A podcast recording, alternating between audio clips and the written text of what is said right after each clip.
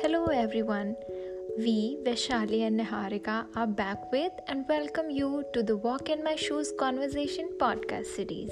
We are witnessing unprecedented protests in Poland today against the anti abortion bill that was passed. Admittedly, this year has been taking a blow towards reproductive health rights internationally. Now, combine that with the pandemic, and we have ourselves the perfect excuse to subvert women's right.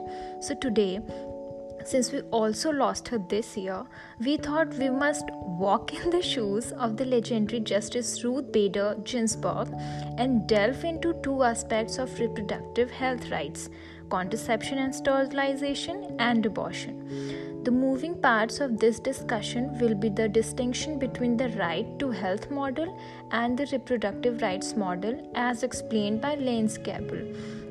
Through this conversation, we will try to highlight how women are still being treated as mere hosts and being denied rights systematically. So, it is 2020, and by the number of years that have gone by, we have come a long way from when the Universal Declaration of HR, that is UDHR, was signed, and yet find ourselves deprived of a stated international human right to reproductive and sexual health. However, the surreptitiously adaptable and evolving field that is human rights has found other ways to further this right. This has been done through a combination of treaties starting from the International Conference on Population and Development, that is ICPD, and the ICCPR combined with ICSCR and its general comments. Let's familiarize ourselves with the difference and distinction that Gable has attempted to create. He noted that a guaranteed right to health exists and is universally recognized. The definition of it has become extremely broad and accounts for tangential need as well. This right poses obligations on nation states to perform certain duties and make healthcare available and accessible. The ICPD then defines for us reproductive health, which then becomes guaranteed through, through CEDAW Article 12. What happened initially was the development of fundamental right to health, which by various movements running parallelly, the world also saw as extending to women some rights and access to services specifically related to pregnancy, the scope of which is a little indeterminate, but the minimum is clear because the ICPD recognized that gender equality and equity, along with the elimination of all kinds of violence against women and ensuring women's ability to control their own fertility, are cornerstones of population and development. Meanwhile, the privacy doctrine also developed and in conjunction with women's rights movement and the thrust of the ICPD led to the consideration of decisional autonomy of women and brought up the personhood movement. This was also echoed in Article 16 CEDAW, which also which I'm sorry, which allows women to choose the number and gap between the children and they bear. Ultimately, in light of General Comment 14 to the ICSCR, which inter alia makes maternal health care and a core non derogable obligation. Gable noted that the two approach must be combined such that a reproductive health right can be envisaged and guaranteed as a human right. Niharika, do we think this is something that is possible? And and would it be something that justice ginsburg would have supported? I think we must elaborate on this with an example. Let's take the idea of contraception now, contraception has been an important focus throughout the world for various reasons, ranging from avoidance of unwanted and unsafe pregnancies to a way of encouraging safe family planning and the policy consideration of population control. It is also a way for many cultures to avoid getting to the stage of abortions, which are highly debated, and we'll get to that in a minute. Now, with contraception, especially in the Indian context, let me play you a short conversation I had with the government doctor in charge of the gynecology ward in the civil hospital in Gurgaon. Sterilization नहीं करा लेते हैं mail sterilization बहुत ही कम है लेकिन females हैं काफ़ी हैं फीमेल्स फीमेल ज़्यादा हैं और वो स्टरलाइजेशन में भी स्पेसिफिकली लेप्रो प्रेफर करते हैं laparoscopic sterilization tubectomy right laparoscopic vasectomy इतना नहीं है बिकॉज uh, हमारे जो सोसाइटी है वो मेल डोमिनेंट है तो मेल्स बहुत कम कराते हैं बट करवाते हैं So, what we heard was first that all methods of contraception are geared towards women, with the exception of the condom, of course. What we also saw was the recognition that in a patriarchal society, contraception and consequently sterilization are considered to be the prerogatives of women. From the idea, from the lens of human rights, then, when I look at look back at what uh, Justice Ruth Bader Ginsburg in her lecture titled Speaking in a Judicial Voice said, I feel compelled to say that she would make a twofold argument here. The first would be to look at the lack of male contraceptive options as a failure of the states to provide adequate services to men all our documents, including the WHO comment report titled Ensuring Human Rights Within Contraceptive Programs, a human rights analysis of existing quantitative indicators, does not in fact quantify factors around creating and making available male contraception, despite the fact that in 2009 the WHO iterated the right of both men and women to have access to safe, effective, affordable, and acceptable methods of fertility regulation of their choice. Now, at first, this may seem insignificant, or perhaps it may seem radical to some as well. But when government um, authorities such as the National Institute of Health in America publishes a study stating that male contraceptive pills or injectables were developed and tested with efficacy to show that sperm potency could be uh, reduced in, um, in, in reversible ways. But such things were rejected due to um, complaints of mood swings in the subjects. It makes you really wonder how far are we in ensuring equal access to contraceptive services and equal thrust of um, family planning in, in, in our society. So, so Justice Ginsburg would argue that the second failure of the state here is to ensure decisional autonomy of women. So, because what they're essentially doing is they're creating constructive force as the only available options for contraception are all female oriented. The fact that no national, national family planning program or legislation or even international documents refer to the state's obligation to push the development and use of male contraception is problematic and places the burden of family planning and contraception on women. That is actually interesting. We see the positive rights of men being violated, resulting in the denial of negative right of women.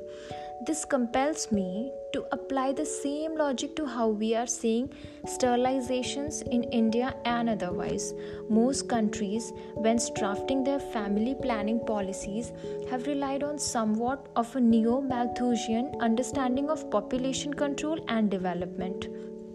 Mass birth, mass birth control by way of sterilizations, when voluntary, may be a policy consideration but when it is forced, it strips affected citizens of their fundamental rights.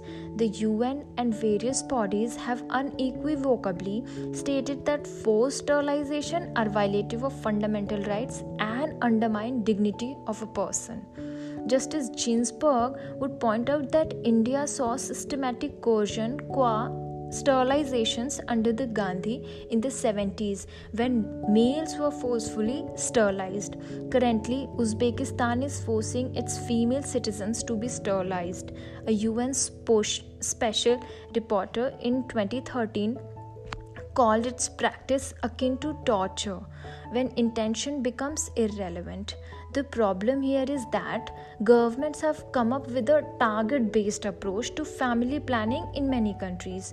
Though this was a problem in early 2000s, I, IHRL rose to the occasion and introduced positive int- obligations to approach a target free ap- approach to sterilization, most significantly CEDAW General Comment 19, Para 22. Justice Ginsburg, however, would point out that even an incentive based approach, not just a target based approach, may also be coercive and violative. It may be an ignorant understanding of choice as it would ignore concerns of intersectionality in terms of gender, race, and caste, and very importantly, class also. Another aspect stemming from equality that Justice Ginsburg would perhaps point out would be that um, in a patriarchal society where the women shoulder the burden of family planning, forcing women not only denies them from their basic rights but also in the longer run the choice and chance to start a family again with another person. This practice feeds into and from another societal practices which derogate autonomy so, we must wrap this discussion up by also featuring in the law and situation around the right to abortions. Of course, we're all aware that Georgia and the US attempted to pass an anti abortion bill, which was struck down by the US Supreme Court in light of decision uh, rendered in Roe versus Wade. And Poland is also witnessing these massive protests um, against their anti abortion bill. Now, let's take the practical example of Poland. So, Poland now, Poland has, was one of the first nations to have ratified the CEDAW and it also has ratified the ICESCR. Now, a quick sidebar for context the ICESCR released its General Comment number 22 in 2016, which in effect summarized and acted upon precisely what Lance Gable envisaged in combining the two models and creating a reproductive rights, uh, health rights approach. The general comment number 22 has placed specific core positive obligations, including making available the right to abortion, and has specifically ousted forced sterilizations and projected them as grave violations of human rights. Now, in this light, a question that we must consider is how are so many anti abortion bills still being passed then if we've considered them to be violations of human rights? Now, Justice Ginsburg, in her take or dissent um, in Roe versus Wade, had shown us how an equality based approach was necessary to solidify decisional autonomy. Because of an approach that sees right to the right to the decision the right to decisional autonomy when it comes to women and reproduction is hinging upon privacy or rather safety, we see how the religious right finds arguments to create statutes that limit the right to abortion without violating the decision of Roe versus Wade or any such um, uh, any such uh, authority that tells you to not violate privacy when it comes to abortion. However, based on precedents such as the LC versus Peru case, wherein the CEDAW instructed the state party, which is Peru, to liberalize abortion laws, and then other cases such as Mellet versus Ireland. It is actually hard to imagine a ban like the one sought to be imposed in Poland withstanding time now. Um, therefore, human rights seem to be evol- evolving to have included a right to reproductive and sexual health. So, concluding today's episode, we would like to say that the CEDAW General Comment number 24, read with the ICSCR General Comment number 14 and number 22, have provided us this framework wherein holistically a direct as well as an indirect violation of the right to reproductive health can be challenged. What we have tried to do here is to show through Justice Ginsburg's philosophy that a problem that we envisaged to be a women's rights problem is in fact a larger issue, which also affects men and and, and, and violates their foundational right to access to certain services. The general comment number 22 has a dedicated section to achieve um, equality, and they've titled it Equality Between Women and Men in Gender Perspective. Um, similarly, Paul Hunt has also written vastly about this integrated approach to interpret a right to health in a rights based approach. Lastly, through the effective interpretation doctrine, to give true effect to the meaning of right to health and the right to reproductive health, the states would have to take steps that would reduce the patriarchal and societal burden off of women and not just um, recognize negative rights but also confer and come through with their positive obligations. Um, so that's it for today. We are, we are grateful for you, you having joined us and for you walked having walked with us in Justice Ginsburg's shoes today. We hope that you liked it. We hope that you will be back.